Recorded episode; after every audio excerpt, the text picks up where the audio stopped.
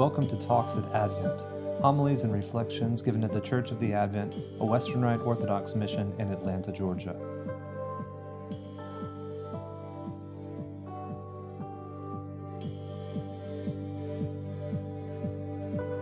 In 1980, Ola Svensson published a landmark paper which confirmed something that had long been asserted by others. 88% of U.S. college students in the study thought they were safer and 93% more skillful drivers than the median driver in the study with them. Of course, only half of the folks could actually be better than the median, and yet nearly every one of them thought they were in the upper half. I think you might want to watch out for the 10% who didn't think so next time you're on the highway. This bias has often been called the Lake Wobegon effect, after the radio variety show A Prairie Home Companion set in the fictional town of Lake Wobegon, Minnesota, where all the women are strong, all the men are good-looking, and all the children are above average. This effect is likely related to the bias that psychologists call the self-serving bias. It's a bias that distorts our perception or thinking about reality. And we have a reason for it. It helps us maintain and enhance our self-esteem. It helps us get out of bed in the morning. It manifests itself when we ascribe success to our own abilities and efforts, but ascribe our failures to external factors. So for a moment, I want you to think about what you would say if I asked you how your favorite team fared in their game yesterday. Now what would you say if they lost? My guess is that most of you said, "We won," and "they lost." Hear the self-serving bias at work? You didn't include yourself when your team lost. You said they lost. But when they won, you're not even on the team, and you said, "We won." It's quite rare for someone to say in this circumstance, "They won" or "we lost." This self-serving bias plays a huge role in forgiveness, as we're going to see. When someone wrongs us, we're usually quick to feel wounded, usually far more seriously than the offense actually warrants. And this is because a form of the self-serving bias kicks in. We are quick to give ourselves a pass for our bad behavior because we explain it away. After all, there were difficult circumstances we found ourselves in. But when someone else does exactly the same thing to us, well, it's not because of their circumstances, but it must be because of their personality flaws. And therefore, they better apologize to us, and quick. There's no way that we could possibly be the ones at fault. Some like to say this is just human nature. And I might be willing to say it's a human tendency or a distorted nature, but it isn't really our human nature. Why? Because we as Orthodox Christians think of our human nature as found in Jesus Christ our Lord. We can always look in the mirror and ask, is what we see reflective of Jesus Christ? And if it is, then are we acting according to our true nature found in Christ? The problem, as we know, is that our nature was hidden, clouded, distorted by the fall. But our true nature is still there. But the mirror we use is dirty, and so it projects a less than ideal view to those around us. And this affects us, our relationship with our neighbor, and everyone's relationship with God. So let's first take up ourselves. We like to think of ourselves as magnanimous, that is, of great mind and heart, overlooking insults and not seeking revenge when we forgive others. And indeed, that's exactly what Peter was thinking when he asked Jesus this question. You may not realize this, but Peter was trying to show off in front of Jesus. The Mishnah, which are a written collection of the oral traditions from rabbis, tells us what the Jewish people thought on this issue.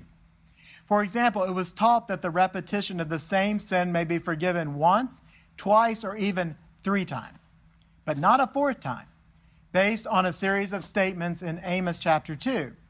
For the transgressions of Moab, for the transgressions of Judah, for the transgressions of Israel, I, God, will forgive, and for four, I will not turn away the punishment thereof. And in Job chapter 33, behold, all these things God does to a man two or three or even three times to bring back his soul from the pit, that he may be enlightened with the light of life. So Peter thought he was going way above and beyond when he asked if someone should forgive 7 times to Jesus. And if Jesus had simply said yes, that alone would have shocked his disciples. But no one expected what he said next. No one expected the radical forgiveness that God expected of us. Not 7 times, but 70 times 7 times. I hope you can imagine the stunned looks on the apostles' faces. They would have understood that Jesus wasn't saying some literal number. They didn't need to do math in their head.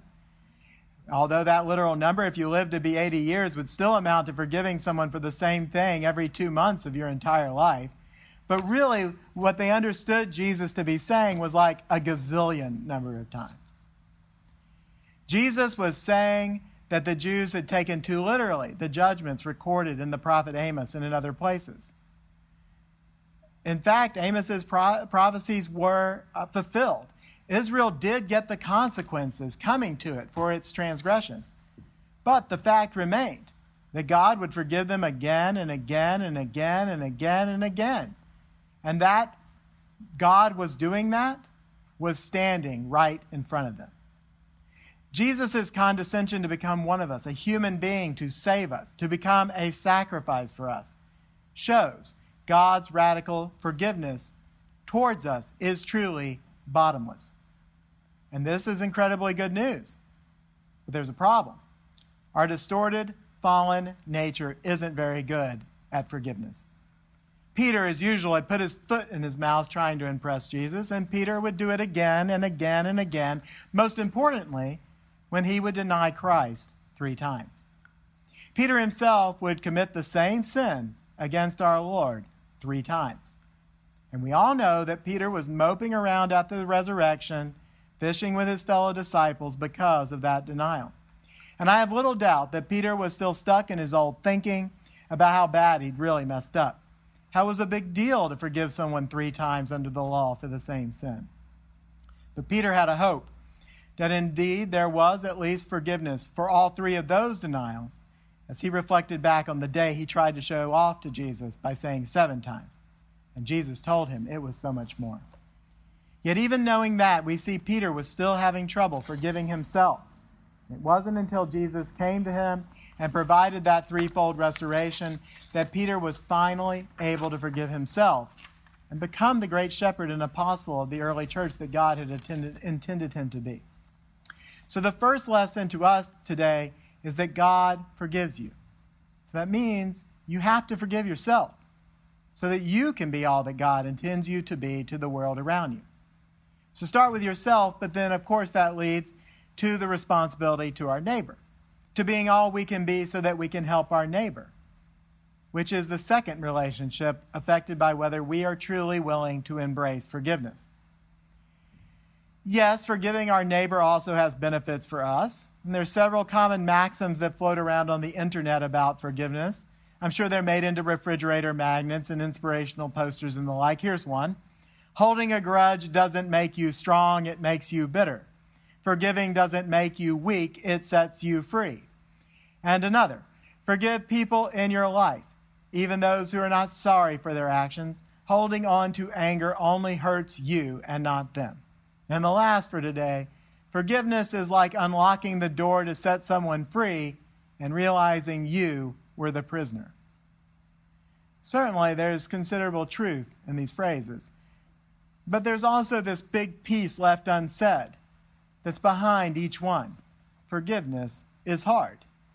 If we have so much trouble forgiving ourselves, like Peter, then it must be really hard to forgive others. After all, if it were easy, I don't think we'd have to come up with ways to convince ourselves to forgive other people. So again, I want to bring us back to the fact that we are created in the image and likeness of God and Jesus Christ, and his exhortation to us today to forgive and forgive and forgive and forgive, and in his actions show us that God is forgiving. When we forgive, we're living up to the true likeness of God. But we are fallen, so it's hard. So what can we do to make it easier? Well, this is where I return to that self-serving bias. We need to stop and remind ourselves that this is our natural tendency. This is our bias. We have to remember that the good we did wasn't really all that awesome, and the bad someone else did is probably what we would have done in the same circumstances had we found ourselves in them. We also need to take an honest accounting of the bad we've done and not blame someone or something else for it. We need to change from "we won and they lost" to "we lost so they can win." This is one of the reasons that confession and the sacrament of reconciliation are one of the key sacraments of the church. They help us make that turn. They keep us honest with ourselves.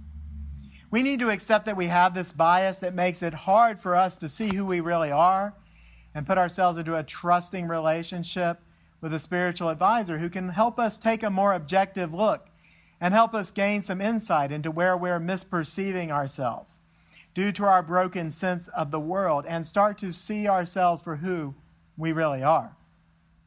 And then what? Almighty God, have mercy upon you, forgive you your sins, and bring thee to everlasting life. Amen. The Almighty and merciful Lord grant thee pardon, absolution, and remission of all thy sins. Amen.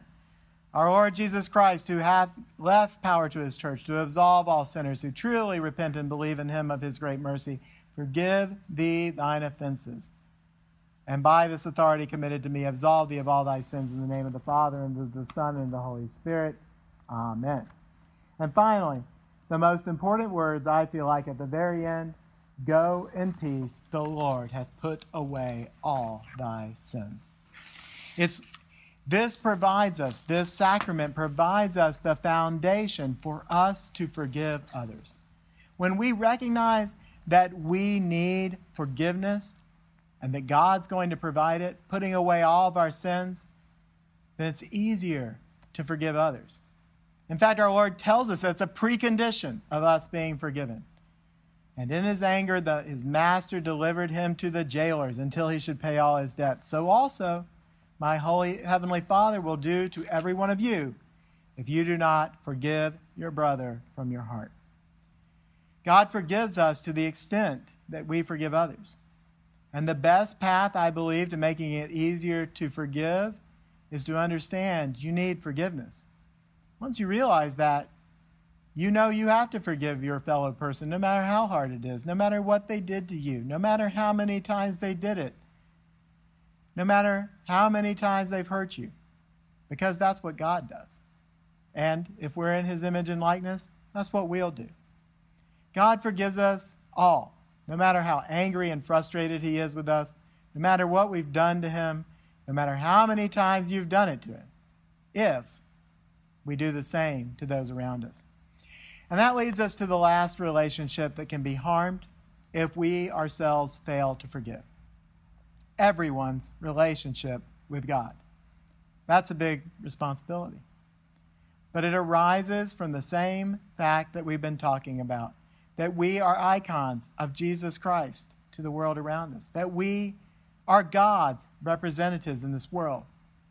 So when we fail to be reflective of God's radical forgiveness and love for each of us, we show the rest of the world that God's an angry, vengeful, fire and brimstone, unforgiving God that everyone fears and ought to fear, that no one wants to love, that no one wants any part of. When we fail to forgive, we're not only projecting a distorted view of ourselves to others, we're projecting a terribly negative perspective on who God is to those around us. So instead of being bearers of the good news, we become the bad news. So we have to project our belief that God is so loving and so forgiving that he has given everything to forgive our sins and restore us to our original nature, to be what we were created to be like him, to be as radically loving and forgiving as he himself is. Christianity isn't about, or let's say, isn't just about going to heaven when you die. It's also about being what you were created to be in the here and now. It's about living life to the fullest in the age to come and while you're still here on earth. And today's message is central to living that life and embracing Thy will be done on earth as it is in heaven. After all, the Lord's Prayer continues, forgive us our trespasses, as we forgive those who trespass against us. I pray that as we say those words in just a few moments in the Lord's Prayer, as we do, I hope, each and every day, and especially over the next week, we don't rush when we say those words too much. We take a moment. We let them sink in. Forgive us our trespasses as we forgive those who trespass against us. I'll pray that you will see in those who trespass against us all, not only your neighbor, your co-workers, your friends, your family, but yourself. We do plenty to trespass against ourselves, and I pray God gives you insight to see it and then put it behind you. God forgives it all, so we also have to forgive it all, for ourselves and for our neighbor. We must follow Christ in his self-sacrifice, which includes the hard sacrifice of forgiveness, the sacrifice that puts away all our sins. In the name of the Father, and of the Son, and of the Holy Spirit, God is one. Amen. Talks at Advent, homilies and reflections given at the Church of the Advent, a Western Rite Orthodox mission in Atlanta, Georgia.